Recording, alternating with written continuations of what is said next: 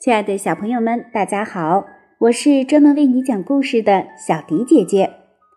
今天要为大家分享的成语是“甘拜下风”。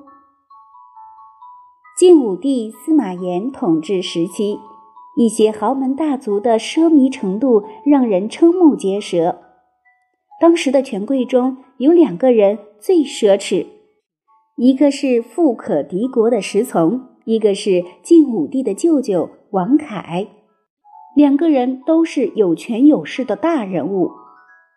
石从在全国各地收集奇花异草，在洛阳建造了一座金碧辉煌的府邸，而王恺仗着自己是皇亲国戚，作威作福。他们俩争强好胜，经常在一起斗富。王恺饭后用糖水洗锅。石从便用蜡烛当柴烧，王凯做了四十里的紫丝布布帐，石从便做了五十里的锦布帐。王凯用赤石纸涂墙壁，石从便用花椒泥涂墙壁，也就是用花椒制成的粉末刷墙，屋子里会有芳香的味道，而且有防蛀虫的效果。在古代，花椒很贵。所以，用花椒来涂墙是件很奢侈的事。有一次，晋武帝赏赐给王恺一株半米多高的珊瑚树，王恺以为这次斗富稳操胜券，便得意洋洋地向石从炫耀。没想到，石从竟拿出铁如意，把珊瑚树砸了个粉碎。王恺勃然大怒。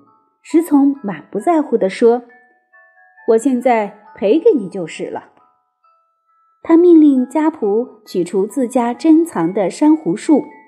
这些珊瑚树不仅颜色、形状更漂亮，而且个头也大了好多。王凯瞠目结舌，甘拜下风。石从和王凯这样的权贵豪族，终日吃喝玩乐，不了解百姓疾苦。他们过着穷奢极欲的生活，钱财都是通过压榨百姓得来的。这些社会的蛀虫过得越好，百姓就过得越苦。他们闲来无事，以斗富为乐，能看出当时国家的风气是多么恶劣，让人不禁想到“朱门酒肉臭，路有冻死骨”的诗句。西晋司马炎统治时期。统治阶级不关心民生疾苦，不关心国家大事，沉迷在金钱和享乐之中。这样的风气必然会导致国家根基不稳。后来西晋发生大乱，也就不足为奇了。甘拜下风这个成语指佩服别人，自认不如。关于这个成语，还有另外一则故事。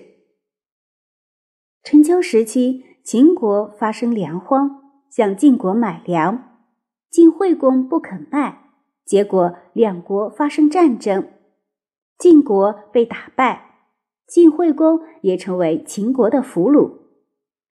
秦国带着晋惠公返回秦国时，晋国的大夫们垂头丧气地跟在后面。秦穆公对晋国的官员们说。虽然晋文公忘恩负义，但我秦国不会把你们都带回国当俘虏。晋国大夫们纷纷下拜叩头。我们处于下风，希望您说话算数。后来秦穆公果然把他们都放了，下拜叩头，声称自己处于下风，这便是甘拜下风。要注意。甘拜下风的拜是跪拜，不要写成失败的败。这个成语的近义词有心悦诚服，其中悦指愉快、高兴，心悦诚服比喻真心的服气或服从。甘拜下风的反义词有自命不凡，指自以为不平凡，比别人高明。最后，我们再来了解一下故事当中出现的其他几个成语：瞠目结舌，瞪着眼睛说不出话来，形容受窘或惊呆的样子。金碧辉煌，形容建筑物的异常华丽、光彩夺目。作威作福，原指统治者善行赏罚、独揽威权，后来指妄自尊大、滥用权势。勃然大怒，突然变脸，大发脾气。小朋友们，这就是小迪姐姐今天为大家分享的成语“甘拜下风”。你学会了吗？我们下期节目再见吧。